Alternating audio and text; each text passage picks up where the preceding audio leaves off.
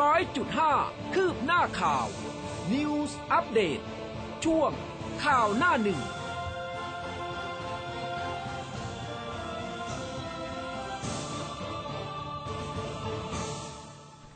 อรุณสวัสดิ์คุณผู้ฟังค่ะ ต้อนรับเข้าสู่เช้าวันที่ 2 นะคะ 2 ธันวาคมค่ะ 2564 ราม 13 ข้ามเดือน 12 ปีฉลู เช้านี้คุณผู้ฟังอยู่กับอุ้มกัสมาค่ะ ครับ และผมภูเบศสุนีครับอรุณอรุณสวัสดิ์คุณผู้ฟังทุกๆทท่านครับ ค่ะ ก็มาเจอเจอกันนะคะในทุกๆเช้าเลยนะคะ ทางคลื่นข่าวคอร์ดนิวส์ FM 100.5ตอนนี้มีไลฟ์นะคะผ่านทาง Facebook นะคะ ก็ฝากกดไลค์กดแชร์กันด้วยนะสำหรับเช้าวันพฤหัสบดีแบบนี้ค่ะครับผมมาเริ่มต้นกันที่ประเด็นข่าวจากหน้าหนึ่งหนังสือพิมพ์ไทยรัฐนะครับ ก็เป็นภาพของท่านนายกรัฐมนตรี อุ้มพานบายสีพญานาคนะครับ ถวายพ่อปู่ศรีสุโธแม่ย่าศรีปทุมมาที่วังนาคินคำชะโนดจังหวัดอุดรธานี ขอพรให้บ้านเมืองสงบไร้ความขัดแย้ง ส่วนภาพเล็กนะครับ มีพลเอกประยุทธ์กำลังประคองพลเอกประวิทย์ที่ร่วมกับคณะนะครับ หลังจากไม่ได้ลงพื้นที่ด้วยกันมานานนะครับ พาดหัวเรื่องนี้เอาไว้บอกว่า ตูถวายพานบายสีพญานาค ขอบ้านเมืองไร้ความขัดแย้ง ควงพี่ป้อมนะครับ ลุยอุดรสยบร้าว กองเชียร์ กองแช่งมาครบ โรมที่สสปลดโซ่ตรวนคอสชประยุทธ์ประวิทย์กรบรอยร้าว กอดคอลุยอุดรมวลชนทั้งกลุ่มหนุน กลุ่มต้านโผล่ต้อนรับนะครับ น้องตู่คอยประคองพี่ป้อม บอกว่านะ บอกเพิ่งว่างตรงกันอย่ามองเป็นการเมือง บิ๊กตู่ถวายพานใบสีขอพรปู่ศรีสุโธและแม่ย่าศรีปทุมมาให้บ้านเมืองสงบไร้ความขัดแย้งครับ ค่ะมากันที่แนวหน้าบ้างนะคะ สบคเร่งตามตัวชาวแอฟริกาในไทยกลุ่มเสี่ยง 252 คน จับตรวจ RT-PCR หาเชื้อโอไมครอนค่ะ ตอนนี้โควิดยังระบาดลามหลายจังหวัดนะคะ คลัสเตอร์ผับบาร์โผล่อุบลอุดร เร่ง 27 จังหวัดฉีดวัคซีนให้ทะลุ 70%ติดเชื้อรายวันค่ะ 4,886 ตาย 43 ค่ะ ส่วนทางด้านของไทยรัฐนี่บอกว่าตามหา 307 คนมาจาก 8 ประเทศเสี่ยงนะครับ ตรวจ PCR อีกรอบ หาเชื้อโอไมครอน ชี้ 26 จังหวัดมีภูมิน้อย สบคเร่งตามตัวผู้เดินทางจาก 8 ประเทศ ทวีปแอฟริกาเข้าไทย ระหว่าง 15-27 พฤศจิกายนครับ ค่ะ Daily News นะคะบอกว่าไวรัสมารตยูโอไมครอนแผลงฤทธิ์ฆ่าชีวิตคนแล้ว ญี่ปุ่นล็อกดาวน์ค่ะ ลามยุโรป ฮูวอนอย่าตื่น ล่าตัว 783 แอฟริกาคัดกรองเชิงรุกหาเชื้อค่ะ ชงปปชฟันกวนเสาไฟกินรีอบตราชาเทวะนะครับ DSI ชี้มีหัวนะครับ DSI สรุปคดีเสาไฟฟ้ากินรีเฉามูลค่า 642 ล้านบาทแล้วนะครับ ส่งสำนวน 27 แฟ้มให้กับปปชชี้มูลความผิดครับ ค่ะน้ำมันแพงทุนพุ่งสออทจี้ลดค่าน้ำค่าไฟอีกนะคะ ประกันข้าวชาวนาทกสโอน9ถึง14ธันวาคมค่ะ ครับ มีข่าวตุนดารานะครับ นายนัชชาจันทพันธ์หรือว่าเมาส์เข้าแจ้งความกับพนักงานสอบสวนสอนอประเวศ หลังจากถูกคนร้ายนะครับ ชักชวนให้ร่วมเล่น เทรดหุ้นทองคำนะครับ ตอนแรกเนี่ยก็มีกำไรจึงชวนนิกกี้นัชชัดนะครับอ่าแล้วก็พี่ชายแม่แล้วก็แฟนสาวร่วมลงทุน สูญเงินไปเกือบ 7 ล้านบาทนะครับ โรจับ 07 ล้าน ตุนลงทุนทอง ครอบครัวนิกกี้ ครอบครัวดาราดังนิกกี้นัชชัดนะครับ โรแจ้งความตำรวจสอนอประเวศถูกสาวแสบชักชวนลงทุนซื้อขายหุ้นทองคำสูญเงินไปรวม 7 ล้านบาทครับ ค่ะ อ่ามีเรื่องของน้ำท่วมนะคะ อุตุเตือน 6 จังหวัดใต้ ฝนตกหนักระวังน้ำท่วมฉับพลัน ชุมพรน้ำป่าทะลักปิดถนนเหนืออีสานกทม เย็นลดค่ะ ครับ วางเพลิงนะครับตำรวจจับกลุ่มนางสาวสิราศินีศรียา หัวหน้าแผนกคลังสินค้าบริษัทประภากรออยนะครับก่อเหตุวางเพลิงในโกดังเก็บของเสียหายไปกว่า 40 ล้านบาท ก็พบหลักฐานเป็นกล้องวงจรปิดขณะที่เข้าไปจุดไฟเผา 2 จุด แล้วก็รีบเดินออกจากจุดเกิดเหตุนะครับพาดหัวเอาไว้บอกว่ารับวางเพลิง แค้นเผาโกดังน้ำมันอ้างเจ้าของด่าทุกวันครับ ค่ะอ่าแนวหน้านะคะยังคงมีเรื่องของรวบ 24 เมียนมาซุกกระบะรอบเข้าไทย ล็อกแอแรมตีนผีพาหนีค่ะ ครับผมมาที่รายละเอียดของข่าวกันนะอันครับนี้ฉันกำลังหาไลฟ์ของเราอยู่นะเนี่ยมันหายไปไหนเนี่ยอ่า มาแล้วนี่ฮะ มาแล้วเนาะรับนะคะ ใครใครสัญญายังไม่มานะคลิคะกเข้าไปตรงนั้นเลยฝากครับบอกกล่าวด้วยนะคะ ของดิฉันนี่หายไปไหนก็ไม่รู้นะคะอะไม่เป็นไรนะคะ ข่าวแรกน่าจะเป็นเรื่องของโควิดไหมคุณภูเบศใช่ครับ เรื่องของโควิดเนี่ยนะฮะก็ต้องตามหากันด่วนแล้วครับ 252 คนที่เดินทางเข้าประเทศรวมถึงอ่าชาวแอฟริกาในไทยอ่า8ประเทศด้วยนะครับ ก็ให้เฝ้าระวังความเสี่ยงอีกนะครับอ่าเมื่อวานนี้ที่ทำเนียบรัฐบาลนะครับ โฆษกสบคคุณหมอทวีสินวิษณุโยธินแถลงสถานการณ์ทั่วโลกนะครับ ที่มีผลกับประเทศไทยต้องมีการติดตามโดยโดยบอกว่าทั่วโลกเนี่ยพบผู้ติดเชื้อ 263 ล้านกว่าคน เพิ่มขึ้นวันเดียว 5.85 แสนกว่าคนนะครับ แล้วก็เสียชีวิต 5.2 ล้านคน ถือว่าเพิ่มขึ้น 7,617 คนนะครับสำหรับผู้ติดเชื้อรายใหม่ ต่อวัน 5 อันดับแรกยังคงเป็นสหรัฐอเมริกาเยอรมนี ฝรั่งเศส อังกฤษรัสเซีย ส่วนภายใน 20 อันดับแรกส่วนใหญ่ก็อยู่ในทวีปยุโรปและก็อเมริกา ก็มีแค่เวียดนามนะครับที่อยู่อันดับที่ 11 นะครับอืมในโซนเอเชียเนี่ยนะครับส่วนประเทศไทยของเราติดเชื้อ 4,886 คน หากต่ำกว่า 5,000 คนก็ถือว่าดีขึ้นอืมก็ไม่อยากจะให้เกิดอ่าเหตุการณ์ที่มีคนติดเชื้อกันจำนวนมาก แต่ว่าก็ต้องอยู่กับตัวเลขนี้นะครับอ่า เมื่อวานนี้เสียชีวิตเนี่ย 43 คนนะครับอืมอ่าสำหรับผู้เสียชีวิตนะครับ ส่วนใหญ่มาจากภาคใต้ ภาคกลาง แล้วก็ภาคอีสานนะครับอ่าโฆษกสบคเนี่ยบอกอีกว่า ตอนนี้เราพบว่ามีคลัสเตอร์ที่เกิดขึ้นเนี่ย มีโรงงานสถานประกอบการที่ปราจีนบุรี ลบบุรี สระบุรี เพชรบุรี กาญจนบุรี ทั้งโรงกลึง โรงงานเกษตร และก็เครื่องจักรกลนะครับ ส่วนที่ตลาดเนี่ยไปพบที่ขอนแก่น อุดรธานี สุราษฎร์ธานี จันทบุรีประจวบคีรีขันธ์ทั้งตลาดผลไม้ตลาดสด ภาครัฐและก็เอกชนนะครับ ส่วนงานบุญถามว่ามีไหมก็ยังมีอยู่อืมนะครับอ่าพิธีกรรมทางศาสนาเนี่ยอ่าส่วนใหญ่จะไปเจอที่งานศพแล้วก็ในงานบุญต่างๆนะครับ แคมป์คนงานก็ไปเจอที่ระยอง สุรินทร์สระแก้ว ขอนแก่น ส่วนสถานศึกษาไปเจอที่คลัสเตอร์ที่ประจวบสระเอ่อสระแก้วนะครับอ่า เชียงใหม่เลยอุบลราชธานี ซึ่งก็ลงถึงโรงเรียนอนุบาลด้วยนะครับอ่าส่วนค่ายทหารมีที่ชนบุรี แล้วก็ร้านอาหารสถานบันเทิงเนี่ยไปพบที่อุบลแล้วก็อุดรธานีนะครับค่ะอ่าส่วนภาพรวมตอนนี้ฉีดวัคซีนเนี่ยคุณหมอบอกว่าฉีดได้แล้ว 93 ล้านโดสนะครับ แล้วก็สัปดาห์รณรงค์จนถึงวันที่ 5 ธันวาคมพยายามจะเพิ่มยอดให้ได้ ก็ขอให้ช่วยกันนะครับอ่า ช่วยกันซึ่งตรงไหนจะเพิ่มตรงไหนได้บ้างเนี่ยก็จังหวัดก็ต้องไปเร่งกันนะครับ ส่วนโอไมครอนที่ลามเพิ่มอีก 5 ประเทศ คุณหมอทวีสินนะครับ บอกว่าการเดินทางเข้าประเทศไทย ตั้งแต่1ถึง30 พฤศจิกายนหรือ 1 เดือนที่ผ่านมาสะสม 1 3 3 3 61 คนนะครับติดเชื้อ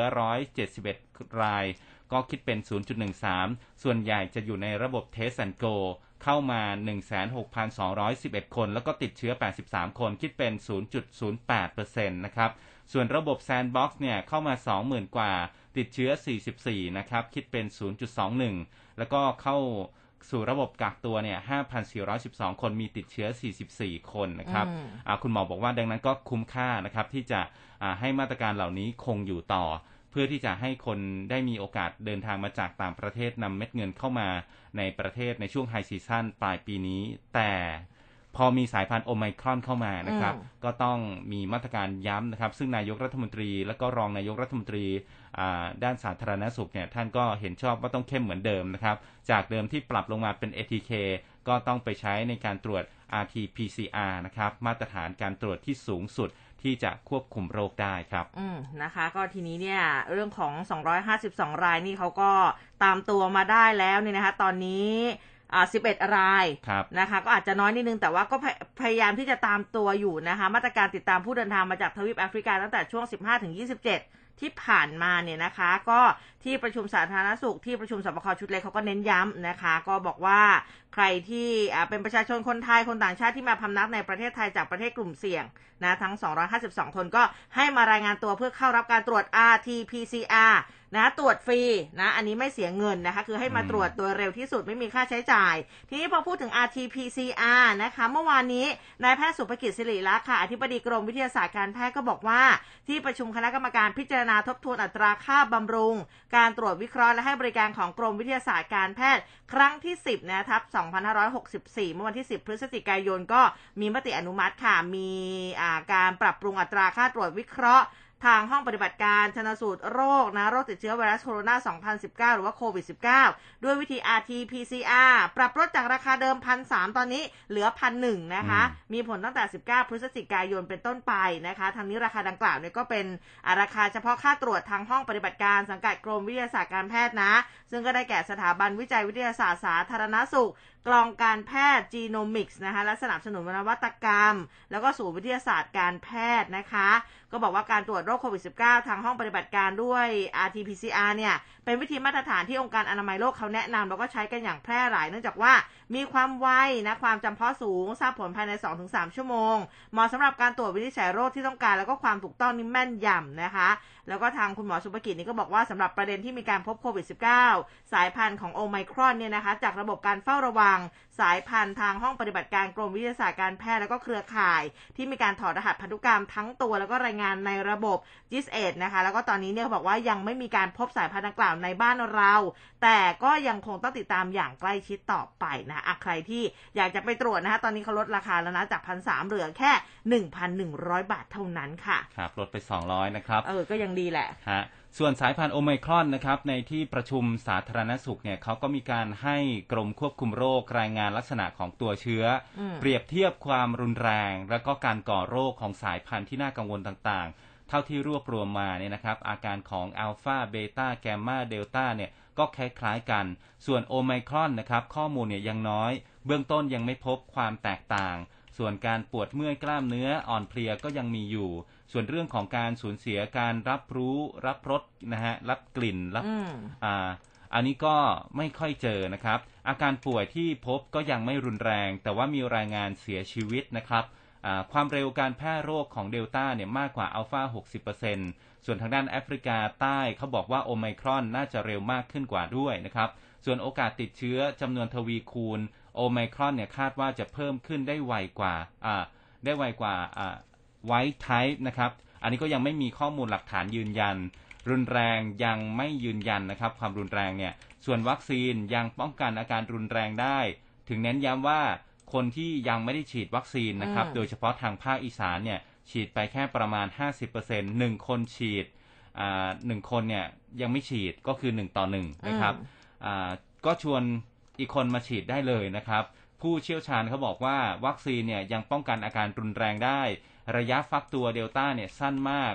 4.5 วันนะครับ ส่วนโอไมครอนยังไม่มีข้อมูลเลย ผลต่อภูมิคุ้มกันก็ยังน่ากังวลว่ามันจะหลบภูมิคุ้มกันได้อย่างมีนัยสำคัญอืมและก็มีโอกาสติดเชื้อได้ซ้ำสูงขึ้น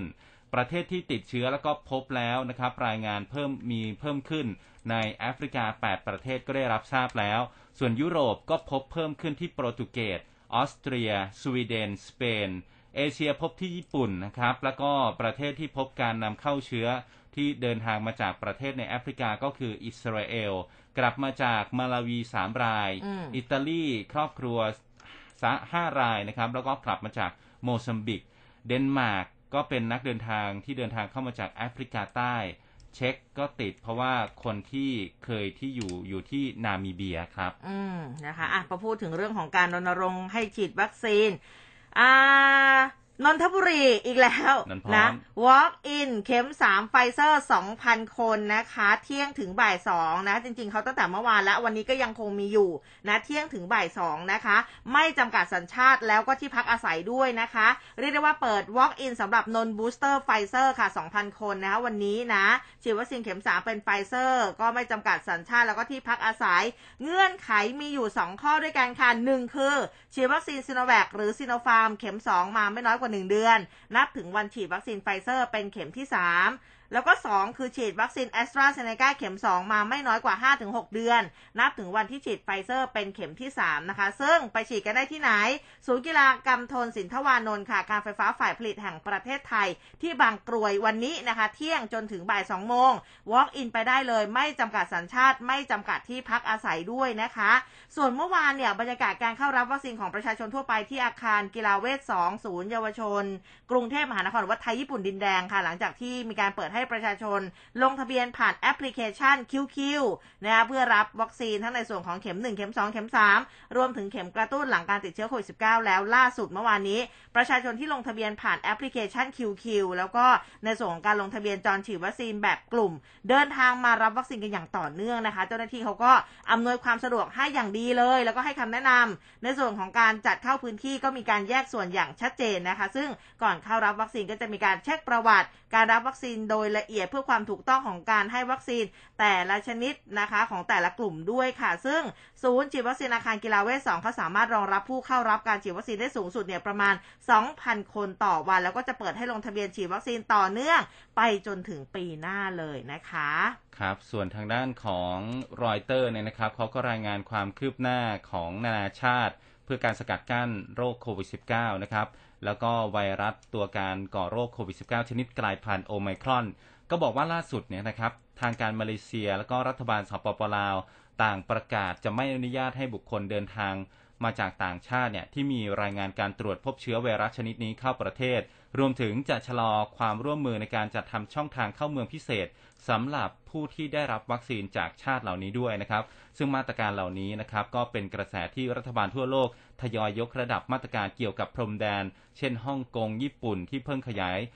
ข้อห้ามบุคคลที่ไม่ได้รับอนุญาตเข้าเมืองรวมไปถึงผู้ที่มีสิทธิอาศัยที่ไม่ใช่พลเมือง ส่วนออสเตรเลียนะครับอยู่ระหว่างการจับตาสถานการณ์การระบาดระลอกใหม่ หลังพบผู้ติดเชื้ออย่างน้อย 2 คน ท่องเที่ยวในนครซิดนีย์นะครับในขณะที่ทางการสหรัฐอเมริกา ประกาศจะเพิ่มความเข้มข้นของการตรวจหาเชื้อโรคโควิด -19 จากผู้ที่เดินทางมาในช่วงนี้ด้วยนะครับ ส่วนทางด้านองค์การอนามัยโลกนะครับหรือว่า WHO เนี่ยก็ได้เรียกร้องให้ทุกประเทศใช้มาตรการสกัดกั้นอย่างเหมาะสมด้วย เหมาะสมโดยพิจารณาจากหลักฐานและก็การประเมินความเสี่ยง เนื่องจากว่าการปิดพรมแดนไม่สามารถที่จะป้องกันการแพร่ระบาดข้ามประเทศได้ แต่จะส่งผลกระทบต่อใหญ่หลวงต่อชีวิตและก็เศรษฐกิจ วันเดียวกันที่เยรูซาเล็มโพสต์นะครับ ก็มีการรายงานว่าทางการอิสราเอลเนี่ยเริ่มพบข้อบ่งชี้ฟังดีๆนะครับ เริ่มพบข้อบ่งชี้ว่าวัคซีนป้องกันโรคโควิด -19 ที่ใช้อยู่ในปัจจุบันทำให้บุคคลที่ได้รับเป็นระยะเวลายังไม่เกิน 6 เดือน หรือว่าได้รับการกระตุ้นด้วยเข็มบูสเตอร์เนี่ยป้องกันตัวไวรัสได้ ขณะที่สถานีโทรทัศน์ Channel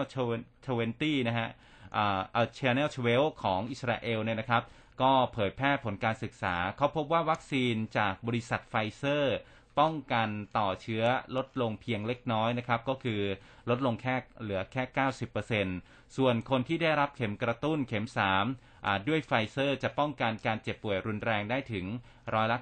93 ขณะที่ไวรัสชนิดโอไมครอนนะครับสามารถป้องกันสามารถแพร่ระบาดได้มากกว่าเดลต้า 1.3 เท่า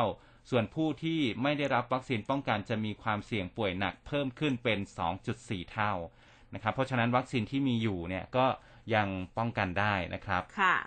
อ่าต่างประเทศคุณหมดหรือยังคะ หมด อ่าดิฉันจะ PR อีกนะคะ เพราะว่าช่วงนี้เนี่ยอย่างที่บอกไปค่ะ เขารณรงค์ของการฉีดวัคซีน เลิศสินเองใครอยู่ แถวแถวบางรักแถวแถวโรงพยาบาลเลิศสินเขามีการเปิดลงทะเบียนฉีดวัคซีนไฟเซอร์ ฟรีนะคะไปจนถึง 7 ธันวาคมนี้นะคะ ก็เปิดให้ลงทะเบียนนะคะสำหรับผู้ที่เคยได้รับวัคซีนซิโนแวค2เข็มซิโนฟาร์ม2เข็ม ครบแล้ว 4 เดือนนะคะรวมถึงแอสตราเซเนกา2เข็ม หลังฉีดเข็ม 2 เป็นเวลา 6 เดือนค่ะ ลงทะเบียนผ่าน QR Code นะคะ ได้ทุกวันนะคะ8โมงจนถึง 2 ทุ่ม อันนี้ของเลิศสินนะคะ ส่วนตากสินค่ะ โรงพยาบาลตากสินก็ เปิดนะคะ ลงทะเบียนฉีดวัคซีนเช่นกันค่ะ โรงพยาบาลตากสินสำนักการแพทย์กรุงเทพมหานครแจ้งเปิดลงทะเบียนฉีดวัคซีน โดยจะเริ่มเปิดให้ประชาชนลงทะเบียนตั้งแต่ 9 ธันวาจนถึง 30 ธันวา ก็จะเปิดให้บริการฉีดวัคซีนแอสตราเซเนกานะคะ แต่ว่าเขามีเงื่อนไขนะคะ กรณีเข็มที่ 1 อันนี้สำหรับผู้ที่ยังไม่เคยรับวัคซีนมาก่อนจะได้รับสูตรวัคซีนแอสตราเซเนกา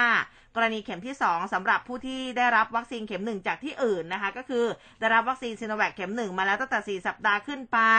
ได้รับแอสตราเซเนกาเข็ม 1 มาแล้วตั้งแต่ 8 สัปดาห์ขึ้นไป ส่วนกรณีเข็ม 3 ค่ะได้รับวัคซีนนะคะ อันนี้ถ้าเป็นซีโนแวคซีโนแวคเนี่ยได้รับวัคซีนครบ 2 เข็มมาแล้วตั้งแต่ 4 สัปดาห์ขึ้นไปนะคะ แล้วก็กรณีได้รับวัคซีนซีโนฟาร์มซีโนฟาร์มนะคะ โดยได้โดยได้รับวัคซีนครบ 2 เข็มมาแล้วตั้งแต่ 4 สัปดาห์ขึ้นไปนะคะ แล้วก็ผู้ที่เคยติดเชื้อโควิด อันนี้ก็สามารถฉีดวัคซีนโควิดได้ หลังติดเชื้อแล้วก็รักษาหายดีแล้วอย่างน้อย 1 เดือนขึ้นไป โดยการลงทะเบียนผ่านแอปพลิเคชัน QueQ Q U E Q นะคะ อันนี้สามารถติดต่อที่จุดลงทะเบียนฉีดวัคซีนชั้น 3 ศูนย์การค้าแพลตฟอร์ม วงเวียนใหญ่ค่ะจำนวนจำกัดวันละ 400 คิวเท่านั้น ตามวันและเวลาที่ทำการลงทะเบียนผ่านแอปพลิเคชัน QueQ นะคะ ก็ติดต่อสอบถามเพิ่มเติมกันได้นะคะ อุ้มลงเบอร์โทรศัพท์ แล้วก็รายละเอียดทั้งหมดทั้งของเลิศสินแล้วก็ตากสินไว้ให้ใน Facebook Live เรียบร้อยแล้วค่ะอันที่ศูนย์ฉีดวัคซีนกลางบางซื่ออตอนนี้ก็เปิดฉีดวัคซีนเข็มกระตุ้นนะครับ ลงทะเบียน 3 ธันวาคมนี้นะครับ สำหรับท่านใดที่ฉีดแอสตราเซเนกามาแล้ว2เข็มออันนี้เคยอสองเข็มแรกเนี่ยเป็นแอสตราเซเนกาตอนนี้เขามีเปิดให้บริการวัคซีนเข็มกระตุ้นนะครับ หรือว่า booster dose เนี่ยรอบเดือนธันวาคม 64 นะครับสำหรับ 2 เข็มแรกคือแอสตราเซเนกาเข็มต่อไปนะครับ เข็มที่ 3 เนี่ยอาจจะได้รับไฟเซอร์ หรือว่าโมเดอร์นาเป็นเข็มกระตุ้นเข็มที่ 3 นะครับ คือไม่ว่าคุณจะมาจากศูนย์ฉีดไหนนะครับ หรือว่ายังไม่เคยได้รับวัคซีนเข็มที่ 3 จากที่ไหนมาก่อนเลยก็มาฉีดที่ศูนย์ศูนย์กลางบางซื่อไม่ไม่ต้องลงทะเบียนนะลงทะเบียนก่อนต้องลงทะเบียนนะครับ ผ่านเครือข่ายโทรศัพท์มือถือ ไม่ว่าจะเป็น AIS d t a g True หรือว่า NT นะครับที่ศูนย์ฉีดวัคซีนกลางบางซื่อลงทะเบียนวันที่ 3 ธันวาคมนะครับพรุ่งนี้แล้ว เริ่มลงทะเบียน 9 โมงเช้านะครับ ส่วนจะไปฉีดก็เริ่มฉีดตั้งแต่วันที่ 5 ถึง 28 ธันวาคมนี้นะครับ อ่า ก็ไปลงทะเบียนกันได้นะครับ ตามเครือข่ายมือถือของเราที่มีกันอยู่ครับ ค่ะ ช่วงนี้นี่รุกหนักกันมากเลยนะคะสำหรับในเรื่องของการฉีดวัคซีนนะคะ ทีนี้เนี่ยมาดูเหมือนกับทางด้านคุณหมอยงนะคะ เมื่อวานนี้มีทั้งคุณหมอยง มีทั้งคุณหมอธีรวัตรเนี่ยนะคะที่ออกมาพูดเกี่ยวกับเรื่องของเจ้าโอไมครอนเนี่ยนะคะ ซึ่งทางคุณหมอยงเองเนี่ยนะคะ ก็พูดถึงเรื่องนี้อยู่เหมือนกันนะคะ ก็เดี๋ยวนะแป๊บหนึ่งอะคุณหมอยงนะคะ บอกว่าการกระจายของเชื้อโควิด -19 สายพันธุ์โอไมครอนเนี่ยจะเข้าแทนที่สายพันธุ์เดลต้าอย่างแน่นอนนะ ซึ่งก็มีหลักฐานหลายอย่างที่แสดงให้เห็นว่าสายพันธุ์โอมิครอน แพร่ระบาดได้เร็วถ้าติดง่ายแล้วก็แพร่กระจายได้ง่ายกว่า สายพันธุ์เดลต้านะคะ อันนี้เนี่ยคุณหมอยงลงเอาไว้นะคะ ก็เรียกได้ว่าตอนนี้เนี่ยคุณหมอหลาย ๆ ท่านนักวิชาการหลาย ๆ ท่านมาพูดถึงเรื่องนี้ ส่วนอาจารย์หมอธีรวัตรนะคะก็โพสต์ Facebook เหมือนกัน บอกว่าวัคซีนเชื้อตายไม่สามารถต้านไวรัสกลายพันธุ์โอไมครอนได้ ก็บอกว่าไม่มีอะไรอยู่ในมือ และไม่มีวัคซีนที่ดีกว่านี้ก็คงต้องฉีดไปก่อนนะคะ ร่วมสร้างภูมิคุ้มกันข้ามสายพันธุ์ต่าง ๆ จนถึงโอไมครอน ซึ่งอาจไม่เป็นความจริงตามที่หวังนะคะ เนื่องจากข้อแรก วัคซีนเชื้อตายของจีนเองเนี่ยในการศึกษาของประเทศต่างๆ แล้วก็ในประเทศผู้ผลิต ก็ข้ามสายพันธุ์จีนไปสู้เดลต้าได้บ้าง แต่ไม่เก่งเท่ากับยี่ห้ออื่นๆ ในการลดการติดการตายนะแล้วก็ถ้าพิจารณากับการไปสู้กับโอไมครอน ที่มีการปรับเปลี่ยนรหัสพันธุกรรมในเกือบทุกท่อนของยีน อาจจะเป็นการยากพอสมควรนะคะ ส่วนข้อที่ 2 คุณหมอบอกว่าเรื่องของการไขว้ถ้าเริ่มด้วยซีโนแวคหรือซีโนฟาร์มต้อง 2 เข็มก่อน จึงต่อด้วยแอสตราเซเนกาหรือว่าไฟเซอร์ถึงจะสู้กับเดลต้าได้เก่งขึ้นมาก แต่นะแต่ถ้าใช้1เข็มแล้วก็ไขว้จะไม่ค่อยเก่งอยู่แล้วนะคะ ข้อที่3ค่ะ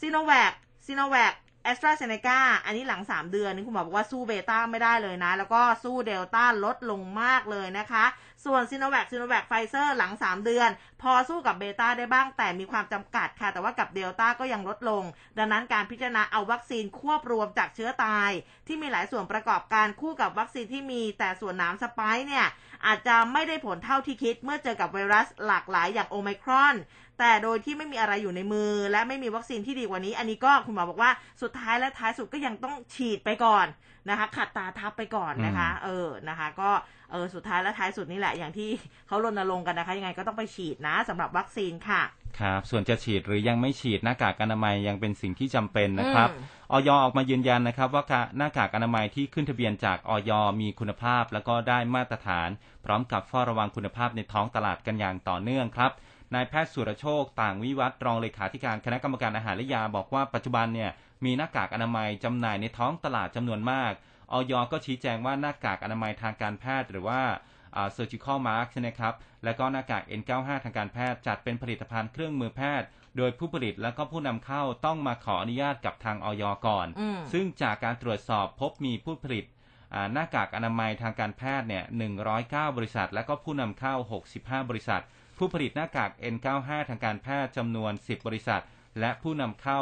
จำนวน 26 บริษัทนะครับ สำหรับผู้ประกอบการที่ต้องการผลิตและก็นำเข้าต้องยื่นเอกสารผลการทดสอบประสิทธิภาพของผลิตภัณฑ์ ตามที่ออยกำหนดไว้ ไม่ว่าจะเป็นประสิทธิภาพของการคัดกรองอนุภาคหรือว่า PFE นะครับมากกว่า 95%ประสิทธิภาพของการกรองแบคทีเรียนะครับ BFE เนี่ยแล้วก็ประสิทธิภาพในการป้องกันของเหลวซึมผ่านต้องมีความแตกต่างของความดันเป็นต้นนะครับ นอกจากนี้ออยยังได้ตรวจสอบเฝ้าระวังผลิตภัณฑ์สุขภาพในท้องตลาดเพื่อคุ้มครอง ความปลอดภัยให้แก่ผู้บริโภค โดยที่ผ่านมาเนี่ยก็มีการสุ่มเก็บหน้ากากอนามัยนะครับ เก็บตัวอย่างมา แล้วก็หน้ากาก N95 นะครับทางการแพทย์ทั้งที่ผลิตแล้วก็นำเข้าอย่างต่อเนื่อง และก็ได้ดำเนินการกับบริษัทที่มีผลทดสอบไม่เป็นไปตามที่ออยกำหนดอืมทั้งนี้ก็เพื่อให้ประชาชนได้รับผลิตภัณฑ์ ที่มีคุณภาพมาตรฐานสำหรับหน้ากากอนามัยแบบทั่วไปนะครับ หน้ากากอนามัยแบบ N95 นะครับ แล้วก็หน้ากากผ้าที่มีวัตถุประสงค์อย่างอื่น เช่น กันฝุ่น กันกลิ่น อันนี้จะไม่จัดเป็นผลิตภัณฑ์ที่เป็นเครื่องมือแพทย์ จึงไม่อยู่ในการกำกับดูแลของออยอย่างไรก็ตามหน้ากากอนามัยแบบทั่วไปนะครับ หน้ากากอนามัย N95 แบบทั่วไป แล้วก็หน้ากากผ้า ยังคงมีประสิทธิภาพในการป้องกันการทะลุผ่านของละอองฝอย ซึ่งก็ช่วยป้องกันเชื้อไวรัสโควิด -19 ได้เช่นกันนะครับค่ะอันนี้อ่าท่านใดที่อยากจะตรวจสอบว่าเอ๊ะหน้ากากอนามัยที่เราใช้เนี่ยอ่าผ่านการขึ้นทะเบียนจากออยหรือเปล่านะครับ ก็นำเลขที่ใบจดแจ้ง หรือว่าเลขที่ที่ปรากฏอยู่ในกรอบของออยที่อยู่บนฉลากของผลิตภัณฑ์ในในกล่องเนี่ยนะฮะอ่า ก็ไปตรวจสอบได้ที่เว็บไซต์ของออยนะครับในหัวข้อตรวจสอบผลิตภัณฑ์ อันนี้เพื่อความปลอดภัยของผู้บริโภคทุกๆทท่านนะครับ อืมนะคะ ก็เรื่องของหน้ากากอนามัยเนี่ยยังคงต้อง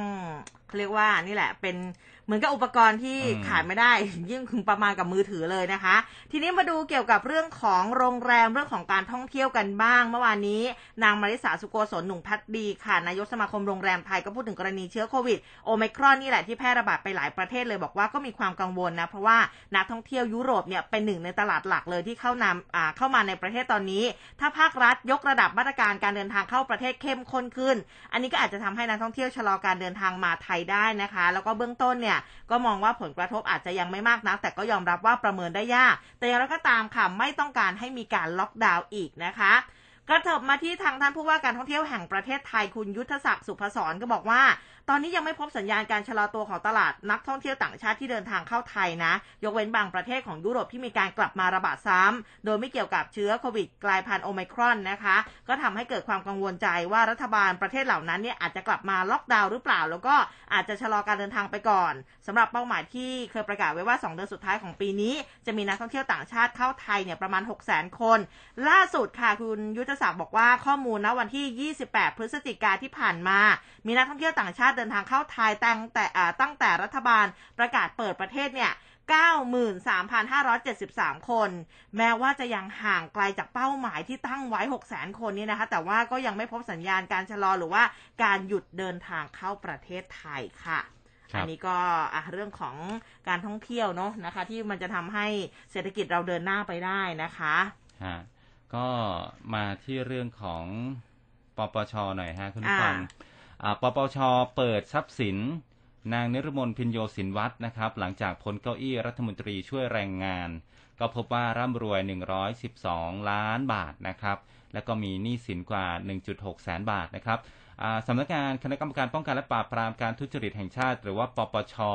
ก็มีการเปิดเผยบัญชีแสดงรายการทรัพย์สินและหนี้สินของนางนฤมลพินโยสินวัตร กรณีพ้นจากตำแหน่งรัฐมนตรีช่วยว่าการกระทรวงแรงงาน เมื่อวันที่ 8 กันยายน พร้อมกับคู่สมรสนายจุมพลพินโยสินวัตรเนี่ยนะครับซึ่งปัจจุบันดำรงตำแหน่งเป็นผู้พิพากษาศาลอุทธรณ์และก็บุตรที่ยังไม่บรรลุนิติภาวะ2คนสำหรับบัญชีทรัพย์สินนะครับก็พบว่า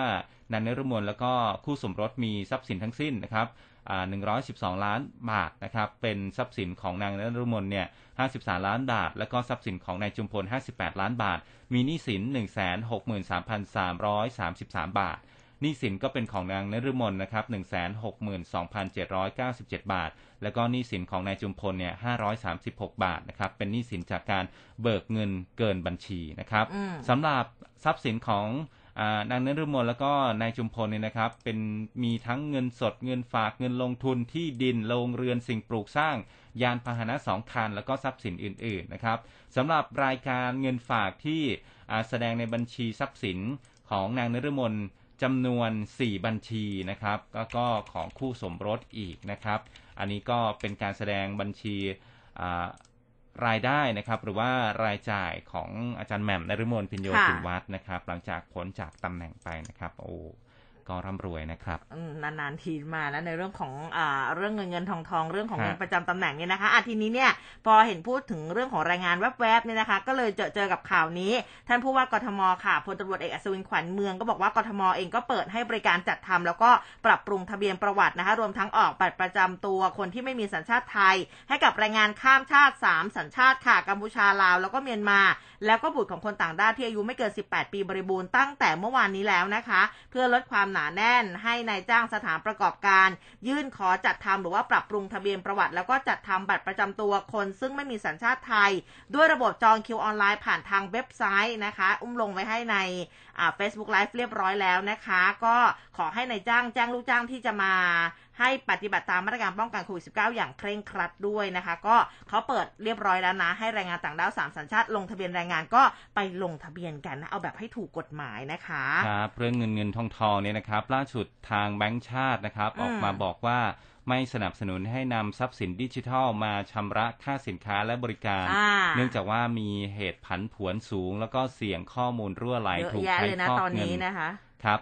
ผู้ช่วยผู้ว่าการสายนโยบายระบบการชำระ และก็เทคโนโลยีทางการเงินธนาคารแห่งประเทศไทยคุณสิริธิดา พนมวันณยุทธยาบอกว่าทปทติดตามการนำทรัพย์สินดิจิทัลมาใช้ในรูปแบบต่างๆ อย่างต่อเนื่องนะครับ เพื่อการลงทุนเพื่อการพัฒนานวัตกรรม และก็บริการทางการเงินรวมถึง การนำทรัพย์สินดิจิทัลไปใช้ในรูปแบบที่เป็นสื่อกลางในการชำระค่าสินค้า และบริการที่คาดว่าจะมีแนวโน้มเพิ่มขึ้นนะครับ ก็บอกว่าที่ผ่านมาทปท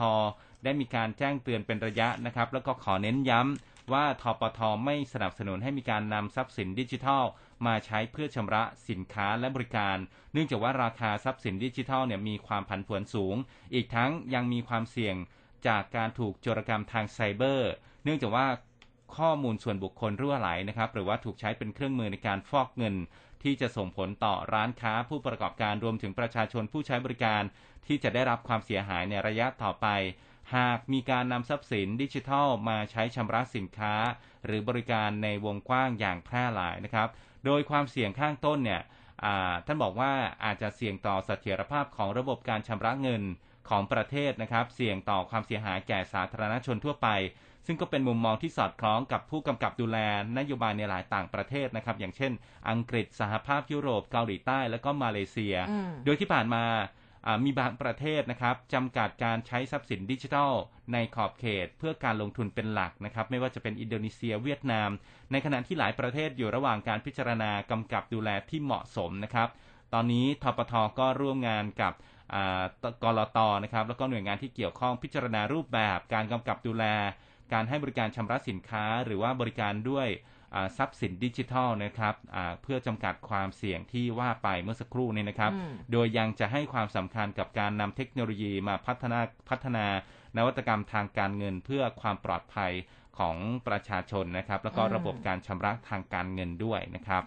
อันนี้ก็เรื่องทรัพย์สินดิจิตอลพวกเหรียญต่างๆนะครับที่ก็มีกาแฟยี่ห้อหนึ่งนะคะ ก็บอกว่าเนี่ยจะเป็นเจ้าแรก นี่แหรัละบเออพอรับพรับอพอหลังจากมีข่าวนี้ออกมาก็เออเนี่ยทางธนาคารแห่งประเทศไทยออกมาเบรกนะครับบอกว่าอืมหยุดก่อน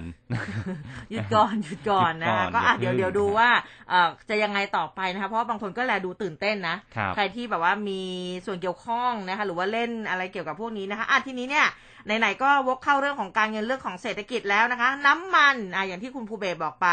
ว่าดิฉันจะยอมรับ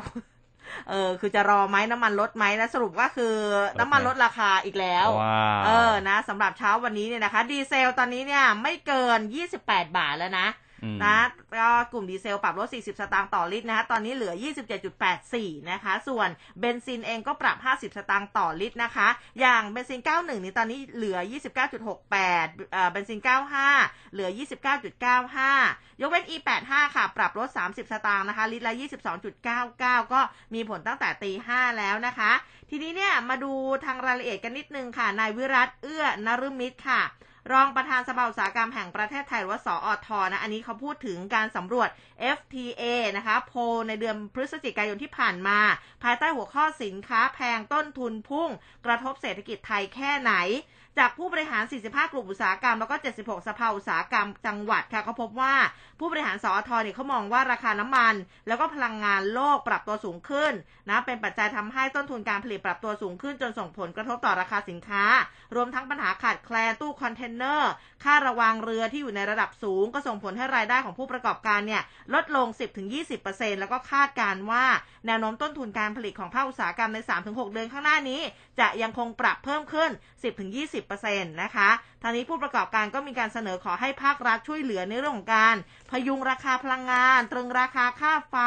แล้วก็ลดค่าสาธารณูปโภคต่างๆนะ อย่างไฟฟ้าน้ำประปาค่ะ เพื่อบรรเทาผลกระทบทางเศรษฐกิจ ทั้งในส่วนของผู้ประกอบการเองแล้วก็ประชาชนด้วย ส่วนมาตรการทางภาษีอย่างลดหย่อนภาษี งดการหักภาษีหน้าที่จ่าย ขยายระยะเวลาผ่อนชำระภาษีเงินได้ เร่งคืนภาษี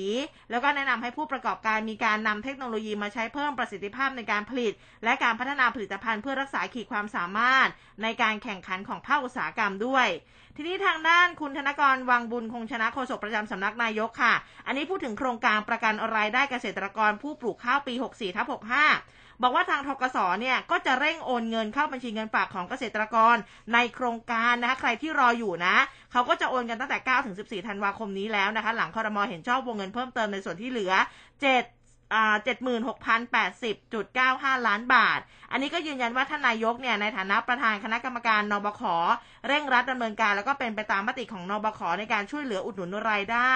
พี่น้องประชากรอขออภัยค่ะ พี่น้องเกษตรกรชาวนานะคะ ในโครงการประกันรายได้เกษตรกรผู้ปลูกข้าวในช่วงที่ราคาพืชเกษตรเนี่ยตกต่ำเพื่อให้มั่นใจว่าเกษตรกรชาวนาไทยจะมีรายได้ที่เหมาะสม สามารถเลี้ยงชีพตนเองนะแล้วก็ช่วยเหลือครอบครัวได้ หลังจากนี้ก็มีการคาดการณ์ว่าราคาข้าวนะจะมีแนวโน้ม ปรับตัวดีขึ้นนะคะ ซึ่งเป็นผลดีต่อพี่น้องเกษตรกร ที่จะขายข้าวได้ในราคาที่สูงขึ้น แล้วก็ยังช่วยลดภาระงบประมาณของรัฐ ในอนาคตในโครงการอีกด้วยค่ะ ครับ ข่าวดีเรื่องน้ำมันนะครับ ก็เออมีข่าวดีของคุณผู้ฟังเรา อ่า คุณลุงสมศักดิ์รายงานเข้ามาเมื่อสักครู่นี้ อ่าอ่าว่าไงได้เงินแล้วใช่ไหม ได้เงินแล้วเย้ ตอนปีหนึ่งนะครับ อ่าคุณลุงก็อ่าบอกว่า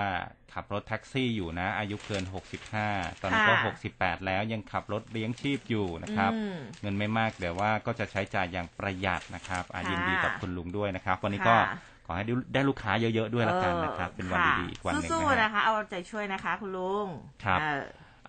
มาที่อีกเรื่องหนึ่งฮะคุณผู้ฟังเรื่องของการประกันภัยค่ะบอร์ดคปภ.เห็นชอบให้นายทะเบียนสั่งเดอะวันประกันภัยหยุดรับประกันวินาศภัยชั่วคราวนะครับนายสุทธิพลทวีชัยการเลขาธิการคปภ.บอกว่าที่ประชุม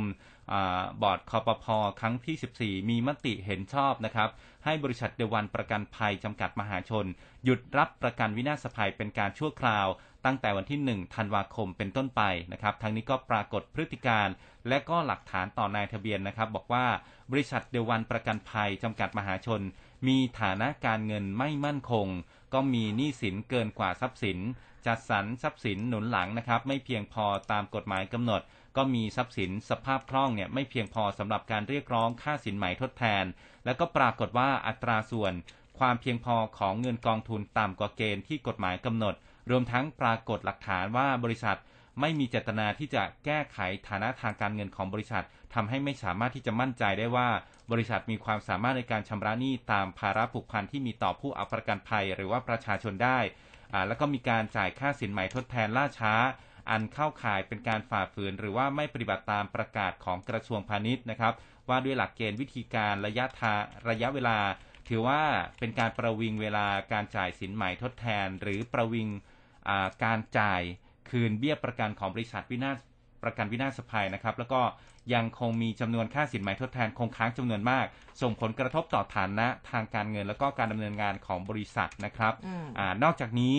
ยังมีการกระทำที่เข้าข่ายเป็นการฝ่าฝืนกฎหมาย โดยการประกาศปิดทำการ โดยที่ไม่แจ้งเหตุผล ส่งผลให้เกิดความตื่นตระหนกของผู้เอาประกันภัยและประชาชนจำนวนมาก เนื่องจากว่าเข้าไปติดต่อที่ที่ทำการบริษัทแต่ ไม่ได้รับบริการใด ๆ จากบริษัท จากการจากข้อเท็จจริงก็ปรากฏว่าหลักฐานนี้นะครับนายทะเบียนก็เห็นว่าบริษัทเดวันประกันภัยจำกัดมหาชน มีฐานะหรือว่าการดำเนินการอยู่ในลักษณะอันเป็นเหตุ ที่จะก่อให้เกิดความเสียหายแก่ผู้เอาประกัน หรือว่าประชาชนที่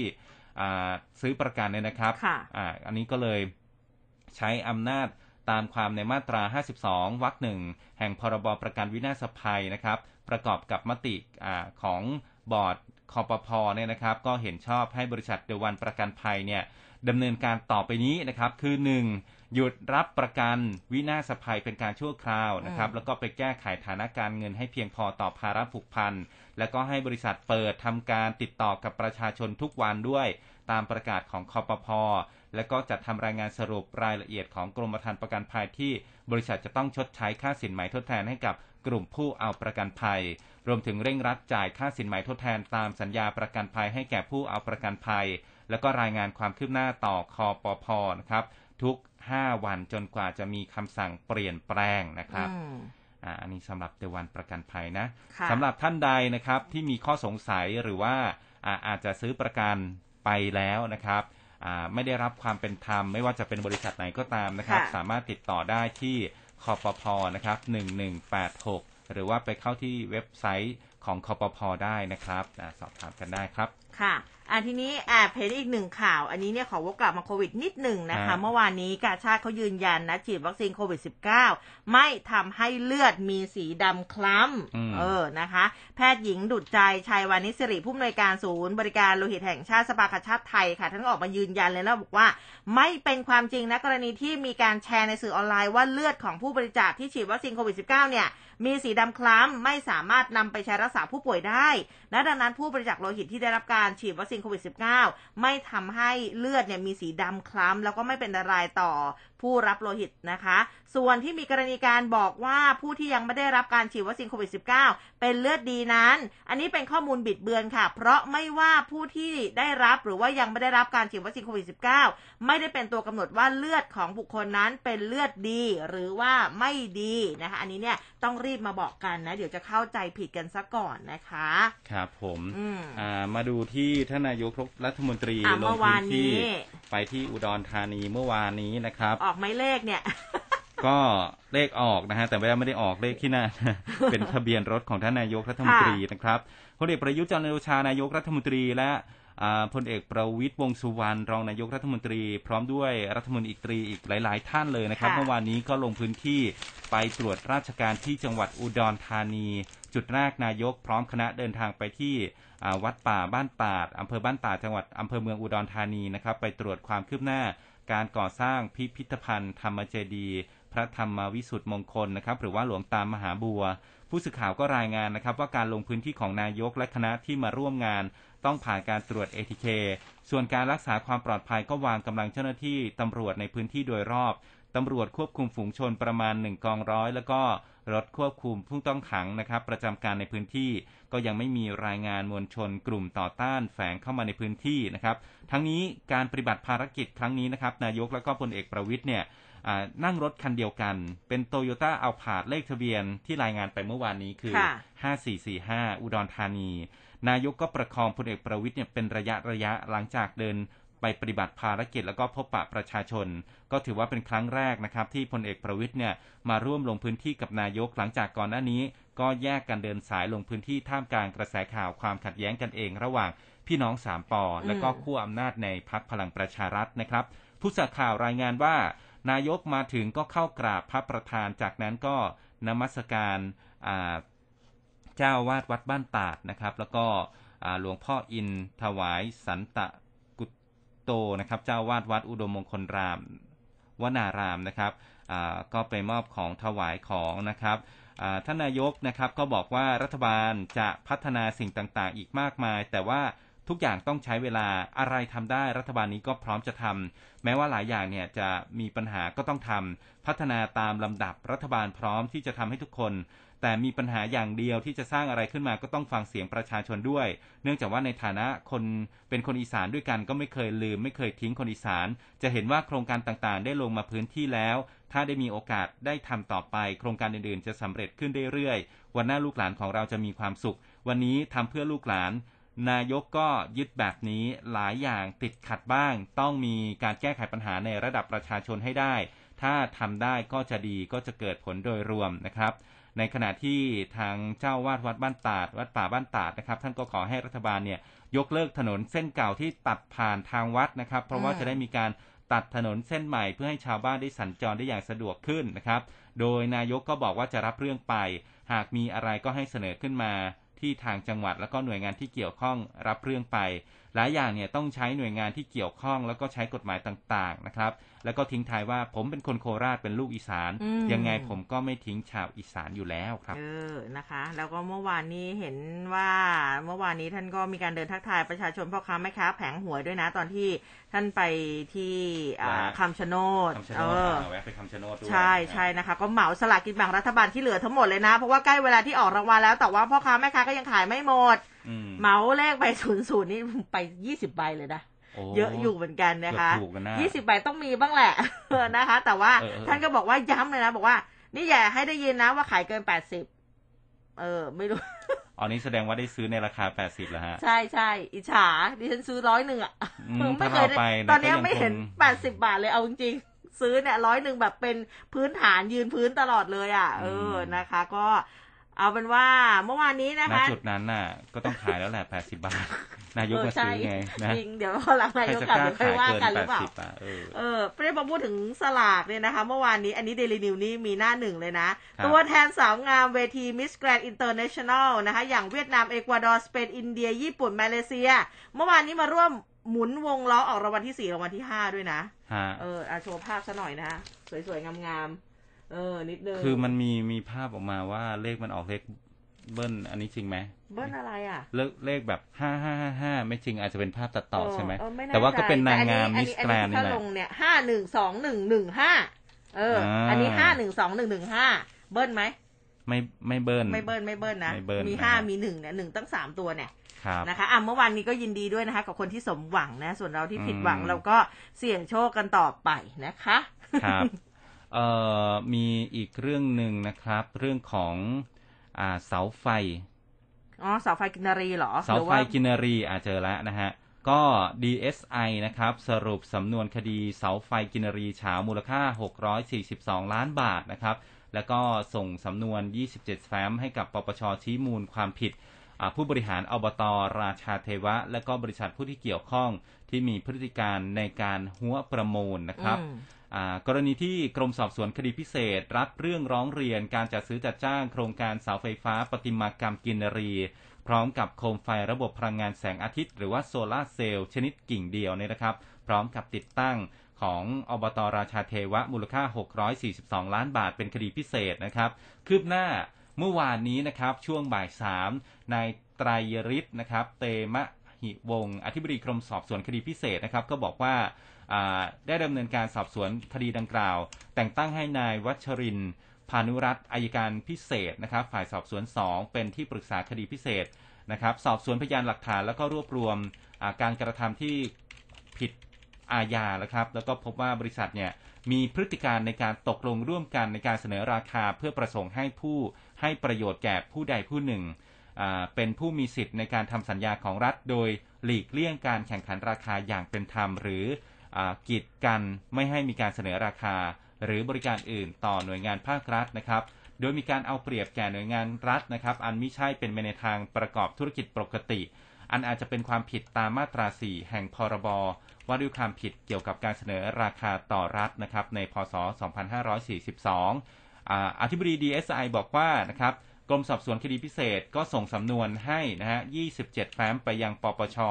เนื่องจากว่าปปชมีมติแต่งตั้งคณะกรรมการไต่สวนขึ้นมานะครับ มาไต่สวน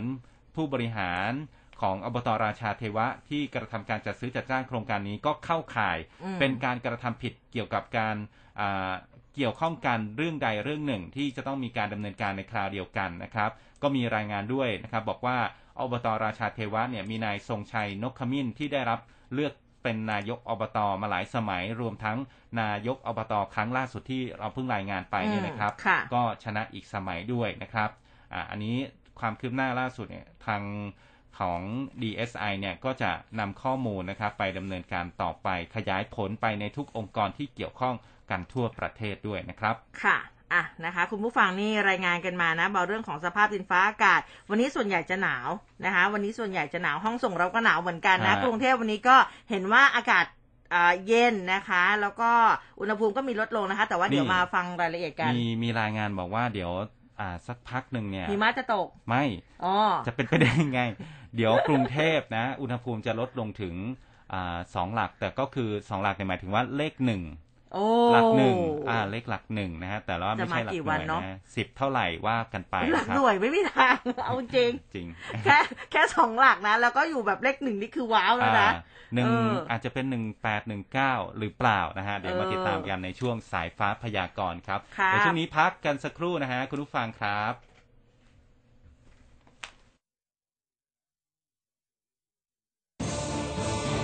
ร้อยจุดห้าคืบหน้าข่าว News อัปเดตช่วงข่าวหน้าหนึ่ง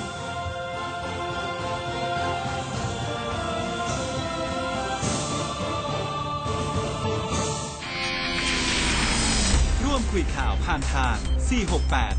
468 3999 และ Official Line at mcot news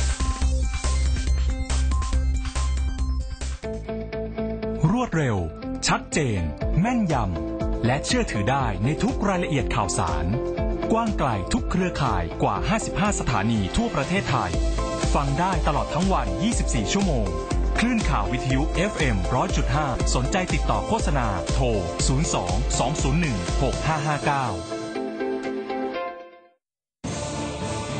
6559ร้อยจุดห้าคืบหน้าข่าว News อัปเดตช่วงข่าวหน้าหนึ่ง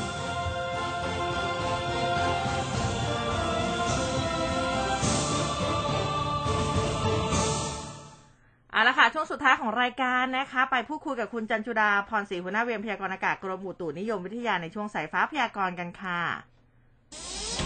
สายฟ้าพยากรณ์โดยกรมอุตุนิยมวิทยา สวัสดีค่ะ สวัสดีครับสวัสดีค่ะ ค่ะ คุณจันจุดาคะสำหรับเช้าวันนี้นะคะ อากาศนะแต่ละรู้สึกภาคเย็นเป็นอย่างไรยังคะเย็นแล้วค่ะเย็นแล้วยังว่ายังไม่เย็น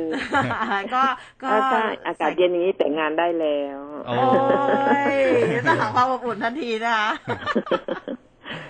เออแต่ละภาคเป็นไงบ้างคะจะลดลงแค่ไหนเอ่ย ก็วันนี้ภาคเหนือกับภาคอีสานนะนะคะ ยังคงลดลงได้อีกสองถึงสามองศานะคะอืมก็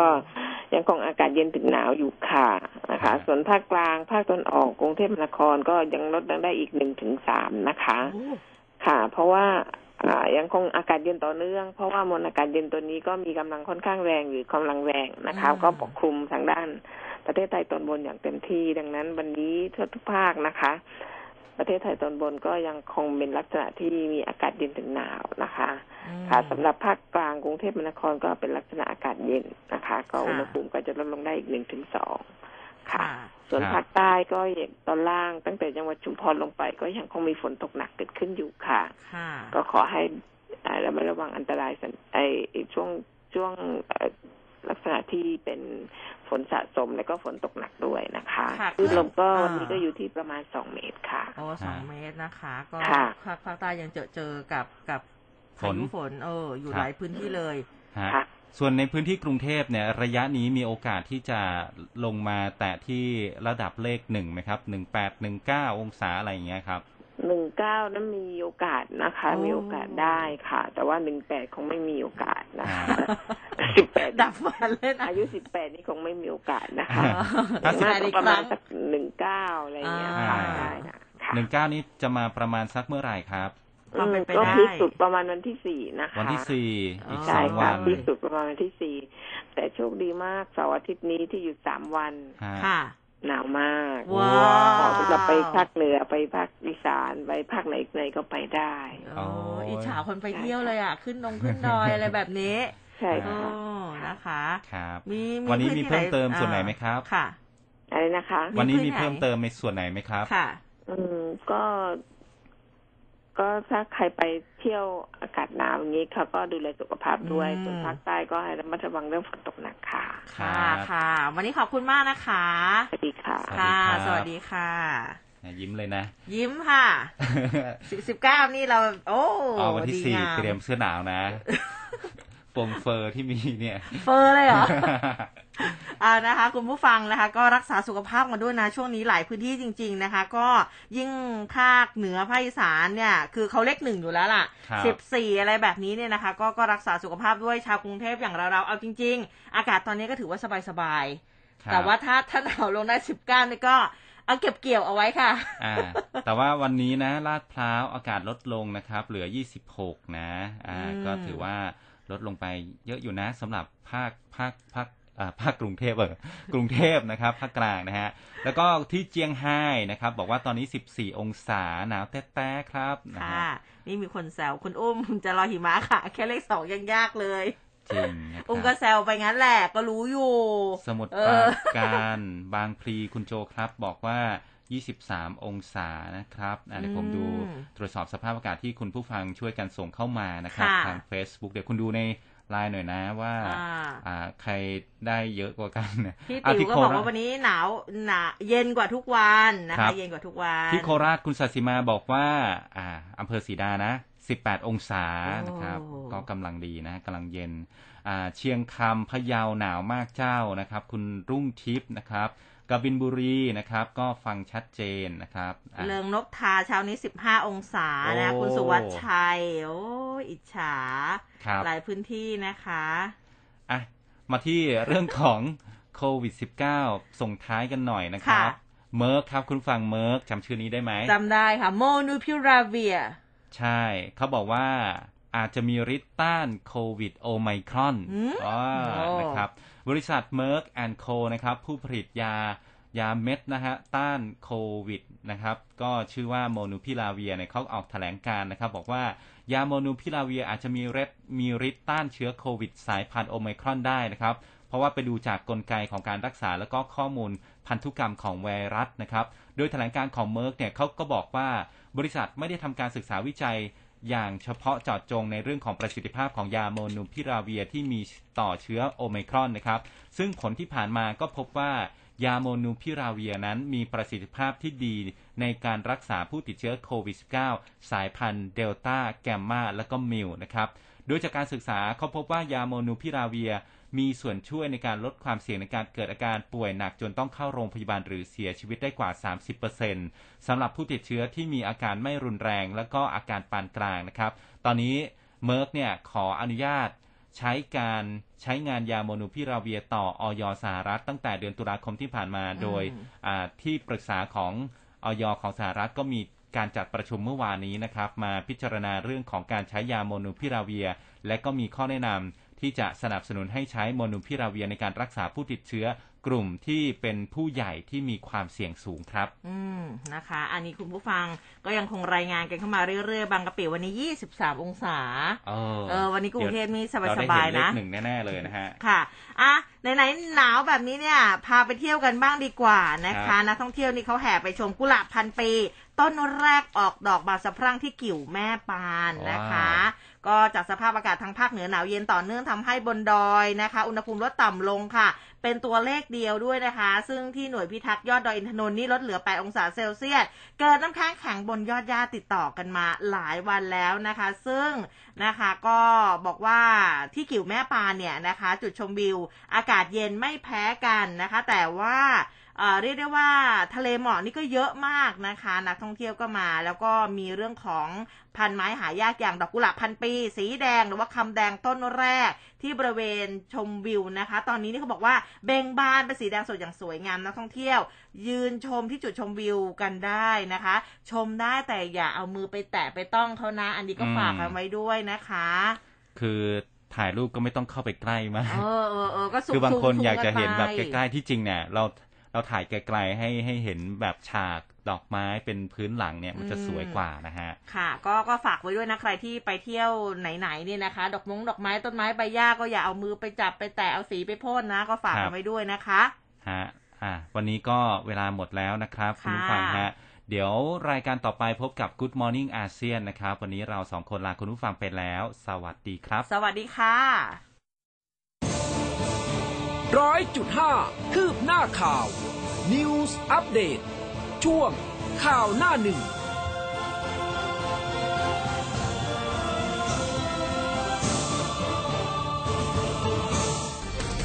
ก้าวเข้าสู่ปีที่ 28 กับคลื่นข่าวคุณภาพ ที่ได้รับความเชื่อมั่นจากผู้ฟังทุกกลุ่ม รับฟังข่าวอัปเดตทั้งในและต่างประเทศแบบเกาะติด โดยทีมข่าวและนักจัดรายการมืออาชีพพร้อมกับบทวิเคราะห์จากวิทยากรหลากหลายสาขา ทั้งช่องทางวิทยุและแพลตฟอร์มออนไลน์ได้ทุกวันทลายทุกข้อจำกัด ฟังชัดทุกเรื่อง ข่าวไวใกล้ชิดตรงใจ เป็นสปอตไลท์ให้สังคม ที่คลื่นข่าว m c o t News FM